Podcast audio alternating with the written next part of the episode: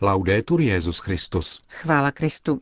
Posloucháte české vysílání Vatikánského rozhlasu v sobotu 22. října.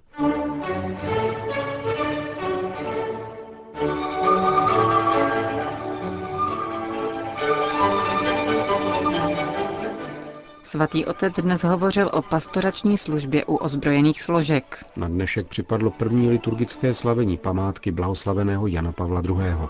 Benedikt XVI. dnes vyslechl koncert, který mu věnovala Bavorská státní opera. To a mnohé další uslyšíte v dnešním pořadu, kterým vás provázejí Johana Bronková a Milan Glázer.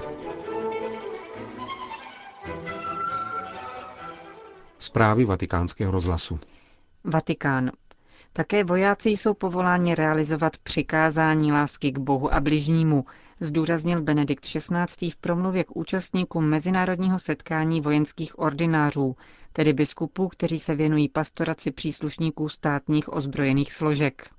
Sjelo se jich 80 a připomněli si 25. výročí vydání apoštolské konstituce Jana Pavla II.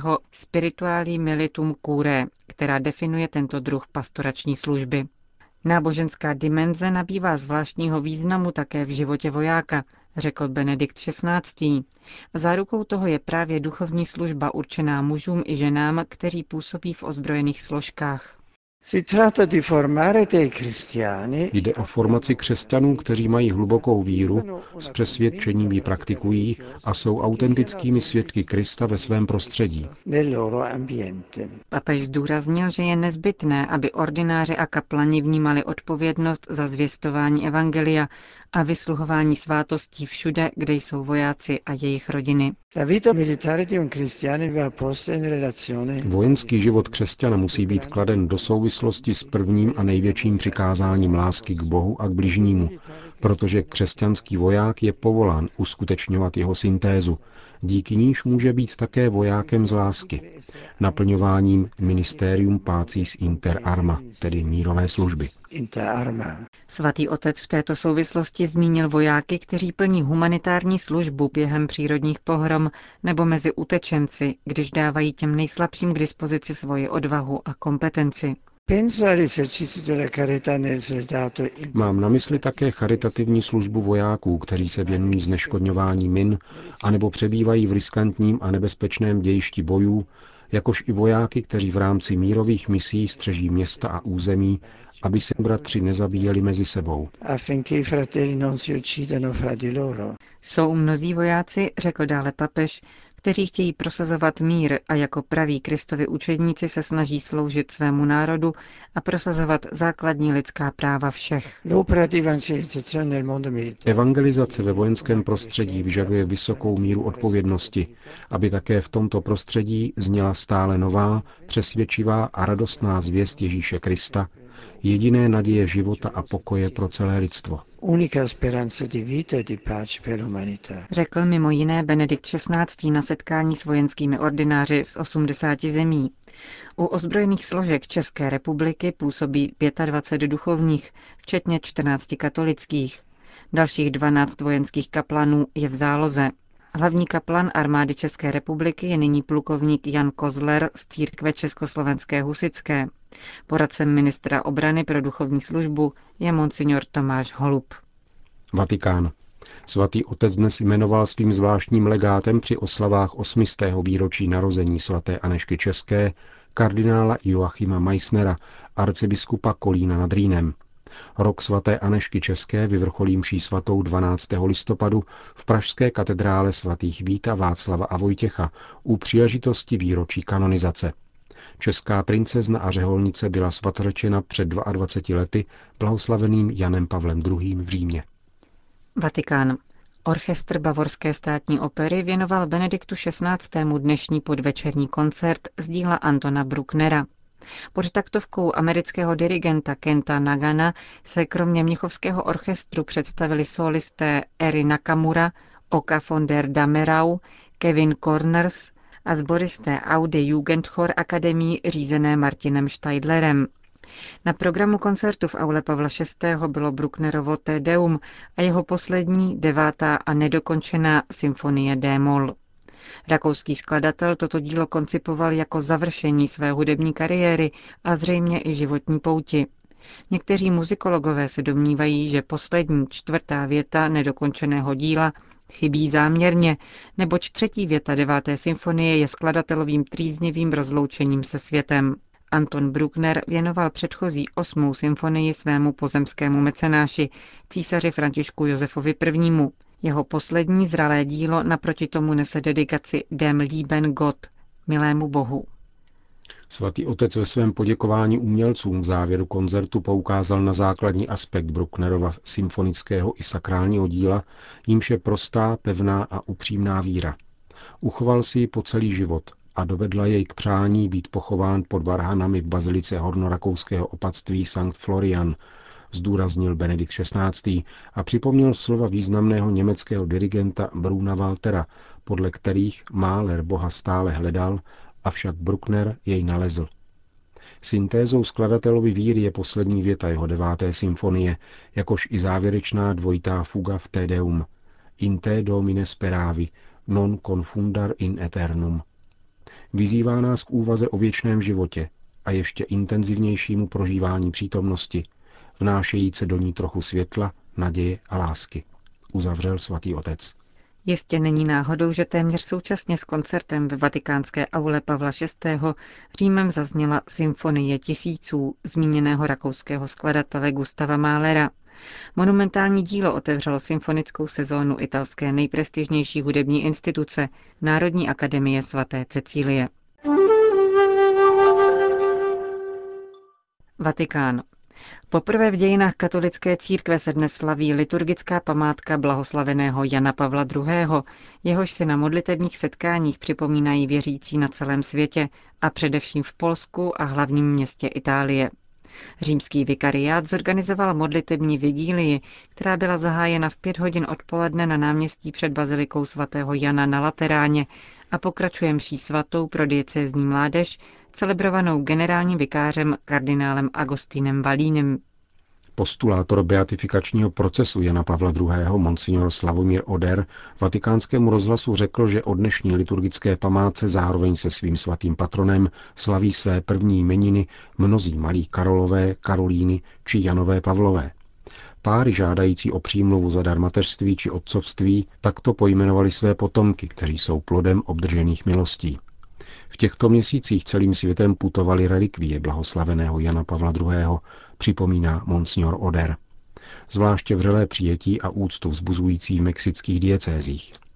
Jednu ze čtyř ampulek obsahujících krev polského papeže včera vatikánský státní sekretář kardinál Tarcísio Bertone uložil do kaple římské dětské nemocnice Bambino Gesù. Před 30 lety byla založena nadace Jana Pavla II., jejímž cílem je uchovávání a předávání duchovního odkazu Karola Vojtily. Hlavní sídlo nadace je ve Vatikánu, avšak mnohé její vzdělávací programy probíhají na Polské Lublinské katolické univerzitě – oslavy 30. výročí založení nadace o tomto víkendu v Římě zahájil dnes dopoledne kardinál Stanislav Diviš pší svatou u hlavního oltáře svatopetrské baziliky a procesím k hrobu blahoslaveného Jana Pavla II. Odpoledne vzpomínka pokračoval v polském domě Jana Pavla II. Vatikán. Ve vatikánské knihovně byl představen objev jediného známého rukopisu Spinozovy etiky, nejvýznamnějšího díla tohoto filozofa 17. století. Rukopis je kopií pořízenou Spinozovým přítelem Pietrem van Gent v roce 1675, tedy dva roky před autorovou smrtí. Význam objevu je ohromný. Doposud byla totiž etika známa pouze z posmrtného vydání, ve kterém editor nanesl stylistické úpravy. Díky vatikánskému objevu bude možné poznat etiku v latinském originále, tak jak ji Spinoza napsal. Rukopis se dostal do Vatikánu prostřednictvím slavného dánského anatoma a geologa Nielse Stensena, který byl beatifikován Janem Pavlem II. v roce 1988. Ten po konverzi ke katolicismu v roce 1677 předal etiku inkvizici, aby upozornil na některé ideje nebezpečné pro víru. Z jejich archívů se v roce 1922 dostala do vatikánské knihovny a od té doby byla dostupná vědcům. Nejde tedy o objev materiálního charakteru. Rukopis odedávna existoval ve vatikánských sbírkách, ovšem jako nenadepsaný a neoznačený unikal pozornosti vědců až do června letošního roku a nikdo si neuvědomoval jeho hodnotu. Podle ředitele rukopisného oddělení Vatikánské knihovny je takových případů daleko víc. Vyplývají z faktu, že historici tráví stále méně času v archívech a knihovnách a vyhýbají se pracnému hledání ve starých inventářích. Dávají přednost elektronickým kopiím, které ovšem zatím zahrnují jen velmi skrovnou část bohatství velkých knihoven, zdůraznil profesor Paolo Vian. Vzhledem k dlouhé historii katalogizací v těchto velkých sbírkách zůstává nezbytné vzít do ruky staré katalogy, inventáře, rukopisné či vydané seznamy, sahající často až do konce 15. a počátku 16. století. Katalogizace rukopisných materiálů a jejich popis sice postupuje, ale bylo by omylem myslet si, že zahrnují veškeré fondy. Ještě dlouhá léta budou odrážet pouze jejich velmi skromný zlomek, dodal při prezentaci ředitel oddělení rukopisů Vatikánské knihovny. Řím. Za pět let mohou v Itálii interrupce zcela vymizet. Ne proto, že se změní zákony nebo zmizí poptávka, nýbrž kvůli nedostatku ginekologů připravených účastnit se zabíjení nenarozeného dítěte. Už dnes 71% z nich využívá práva na výhradu svědomí. Znamená to, že všechny interrupce, kterých je v Itálii asi 115 tisíc ročně, provádí jen 150 lékařů. Tento počet v příštích letech výrazně klesne, protože většina z nich je v pokročilém věku. Mladá generace ginekologů téměř bez výjimek účast na potratu odmítá. Důvody jsou převážně etické a pokud ne, jde o jednoduchou kalkulaci. Nechtějí se stát specialisty na interrupce – v mnoha nemocnicích a dokonce v celých regionech, zvláště na italském jihu, jsou potratová oddělení zavřená kvůli nedostatku personálu. Totéž se týká lékařských fakult, kde už nikdo nechce mediky učit, jak interrupci vykonat.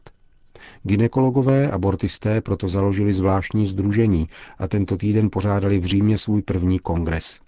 Chtěli na něm upevňovat sebevědomí, protože, jak tvrdí, netěší se v lékařské společnosti náležitému uznání a upozorňovat na možný zánik své profese. Za pět let bude mnoho z nás v důchodu a v Itálii možná nebude vůbec možné vykonat potrat. Lituje doktorka Silvana Agatone, předsedkyně italského združení ginekologů abortistů. Dodejme, že italské zákony jsou v otázce potratů velmi liberální. Od roku 1981 dovolují tzv. terapeutickou interrupci, pokud ohrožuje zdraví matky nebo se plod nerozvíjí správně, až do konce osmého měsíce těhotenství. Vzhledem k rozvoji prenatální diagnostiky poptávka po těchto obzvláště brutálních zákrocích rok od roku narůstá. Představují dnes 3% všech potratů. Podle předsedy italského združení katolických ginekologů je v této oblasti celá řada nedorozumění. Lékaři a vědci zatajují před rodinami negativní důsledky této takzvané terapie, jako je deprese zvaná postabortivní syndrom. Na katolické klinice Gemelli jsme zvolili jinou cestu, zdůrazňuje doktor Giuseppe Noia. Máme tu zvláštní hospic pro smrtelně nemocná nemluvňata, které rodiče mohou doprovázet až do smrti tak to samozřejmě trpí také, ale jsou potom schopni začít znovu žít, dodává italský lékař.